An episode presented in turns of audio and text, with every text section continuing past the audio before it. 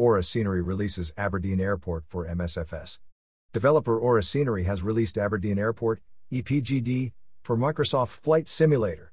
Aberdeen Airport is in northern Scotland and opened in 1943 to link it with London. It became a RAF Dyce during World War II.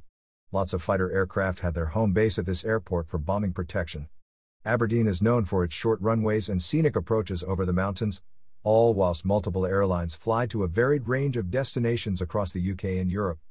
The official feature list isn't too descriptive, telling us only a few elements of the product itself. There are 100 plus detailed buildings, along with more realistic night lighting. There are high quality apron textures and optimized models that will help with performance. The team say that they have also adjusted the nearby landscaping to make it more in line with the real world and blend in with the simulator's default texturing. You can buy it from the iniBuilds store for £11.49, excluding taxes. Features. More than 100 detailed buildings, high quality apron textures, detailed landscaping, realistic night lighting, custom ground materials, highly optimized models,